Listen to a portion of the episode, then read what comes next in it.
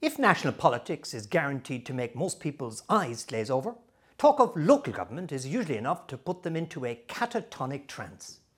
We care so little about it that, on average, few more than a third of us even bother to vote in local elections. And yet, local councils are responsible for spending a larger percentage of our hard earned money than any branch of government apart from benefits and pensions. In 2013 14, local government spent £102 billion of our money. That's £6 billion more than the NHS. But only 23% of that came from council tax. The remaining 77% was provided by central government from national taxation. Councils spend that money on schools, the police and fire services, refuse collection, social care, housing grants, planning, public transport subsidies, road maintenance, food safety, meals on wheels, parks and leisure facilities, and a host of other essential public services. So, shouldn't we care much more about local government?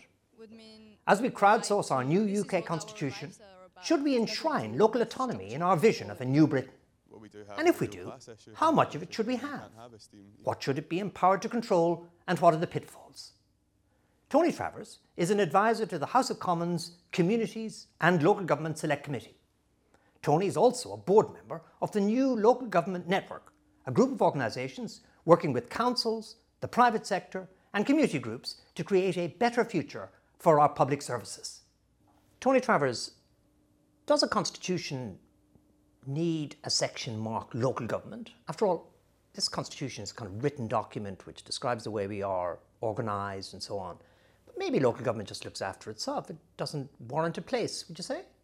No, I wouldn't say actually. I do think that within any constitutional arrangement in a country like Britain, but it would be true of any uh, evolved democracy, requires uh, a place in it for sub-national elements, mm. that is below the central government, below parliament, national government, uh, in order to embed the idea that there are alternative uh, positions of power within that constitutional arrangement.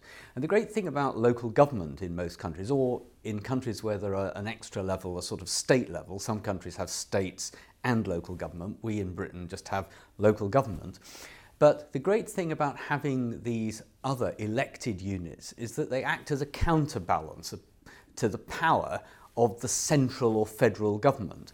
And in Britain, you can see that our Prime Minister, our Parliament, uh, our governments are very powerful by international standards. And unless there was another elected level, then everything would answer directly and would only, there'd only be one place you could go to.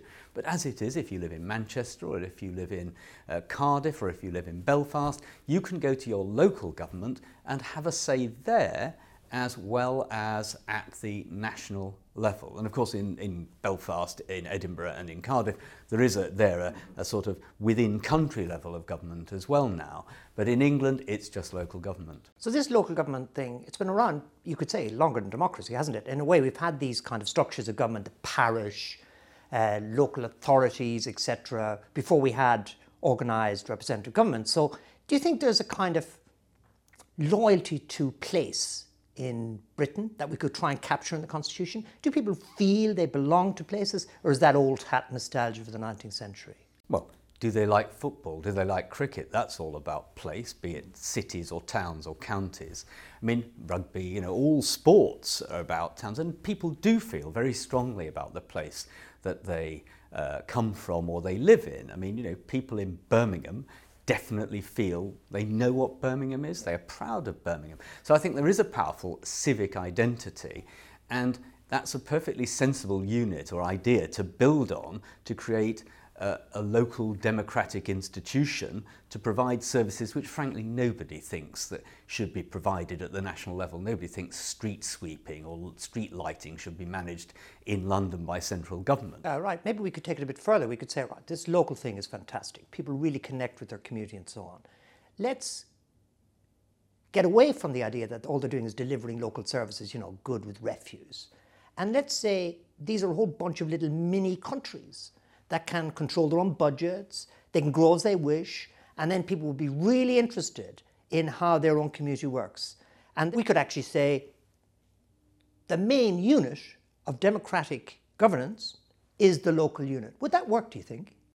Well, you could have something that was more akin to a federation of local units. Indeed, yeah, exactly. the United States is a bit like that. That's how the United States really came about constitutionally. I mean, England or the United Kingdom is rather different. I remember in the 1980s where local authorities would vote to have nuclear free zones.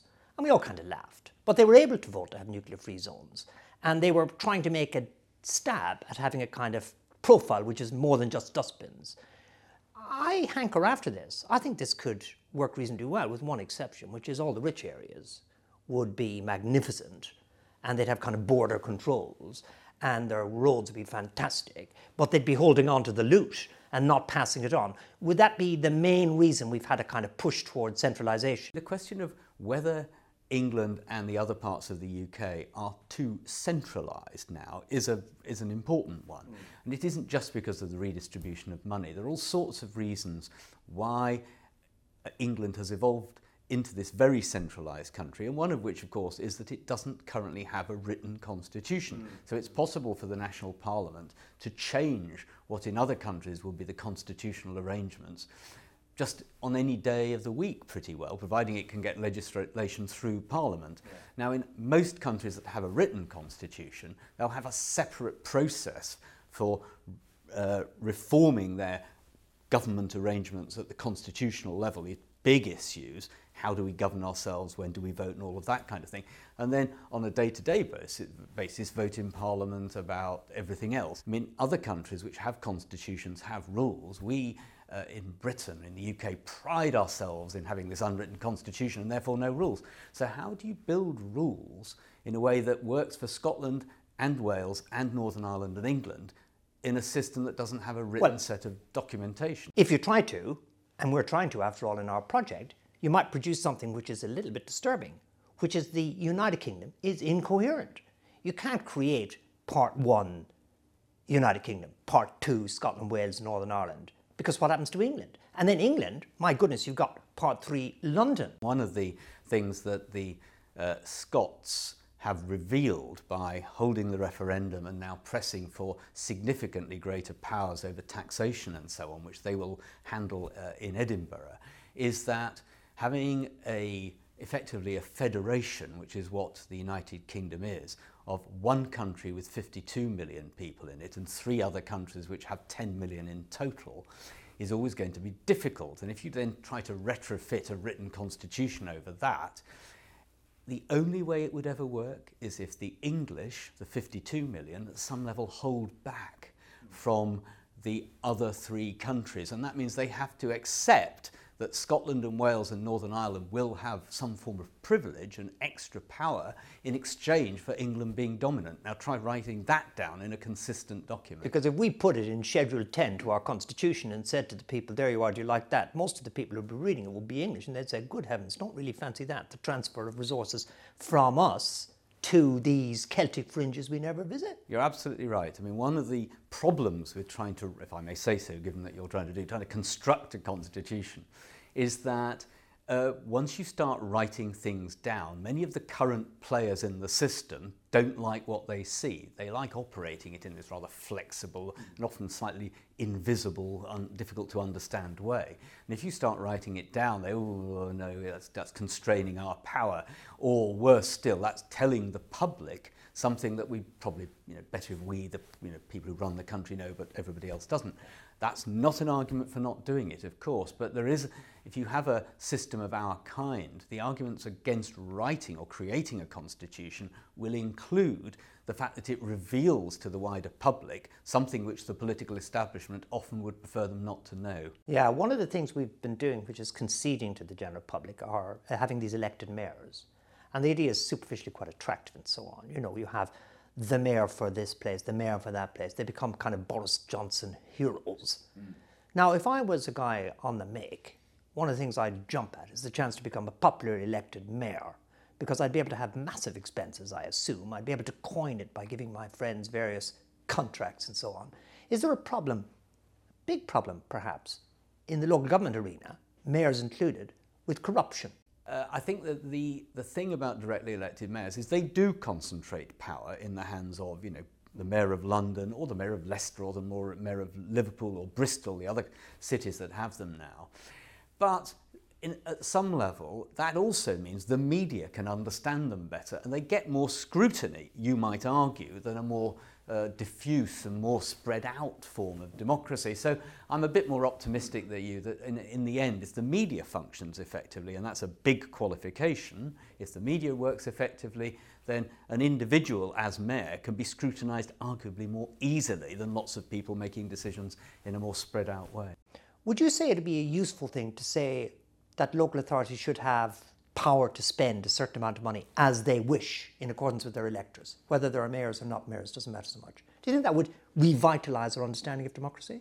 Well, I think I'd go further than that. I'd say that if we go back to what I was saying at the beginning about the importance of having elected politicians who are not in the centre of your democracy, that is, local elected politicians, they should have freedom to set their own taxes to fund their own services. And then the electors can vote on that at the next election. It still would write Parliament out of the script because they'd be able to operate as they wish in accordance with the written constitution, including constitutional rights, and they wouldn't need to take instructions from central administration. No, I mean, I think that would be a separation of power. I mean, you know, Britain's always struggled with the idea of separating powers, uh, either of this kind or of other. There's all sorts of ways you can separate powers in a democracy, and uh, Britain, with its curiously evolved constitutional arrangements, has generally done less of that than other countries that started from scratch. Yeah. But I think having uh, separate local units of power would always, of course, be subject in our kind of democracy to the rules of a constitution if there were one, and indeed some oversight potentially by bodies appointed by national government. I don't have any problem with that. And we want everybody to behave within the rule of law. Local government at every level, and you can go down to parishes, would have to work within the rules, you know, within the rule of law. Mm. Should we try and abolish political parties, do you think? And if we should, could we do so? Well, there are uh, evolved democracies that don't have uh, political parties at the local level, most notably uh, Canada. Um, I think the arguments for political parties personally remain that they do provide a sort of an organising machinery for making decisions and you have to have some way of getting a majority to make a decision or some way of making decisions, even if it's not a majority.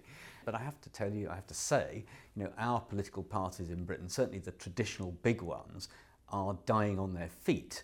Uh, and unless they can find a way of not dying on their feet, then we are going to find out what it's like not having mm. two big parties. We may end up with perhaps seven or eight smaller parties, which will have to form deals and so on. Or a, or, or, a, or a Russell Brand new party. Who knows? Russell Brand has undoubtedly pushed his way into the debate. Lots of other people have as well. Uh, Scottish nationalists, UKIP, I mean, lots of interesting... Eddie Izzard, new, Eddie Izzard, new players everywhere. And that, of course, is itself evidence of the weakness of the old parties. Yeah. So even if the old parties continue to decline, and whether it's at the national level or at the local level, there has to be some way of organising government. There has to be some way of organising politicians to make decisions so that they can ensure that resource taxes are collected and money spent fairly and appropriately, and all of that still has to have some degree of organisation. Well, let's see what our people come up with when they get to drafting the Constitution. Tony Travers, thank you so much uh, for the conversation about local government. Thank you.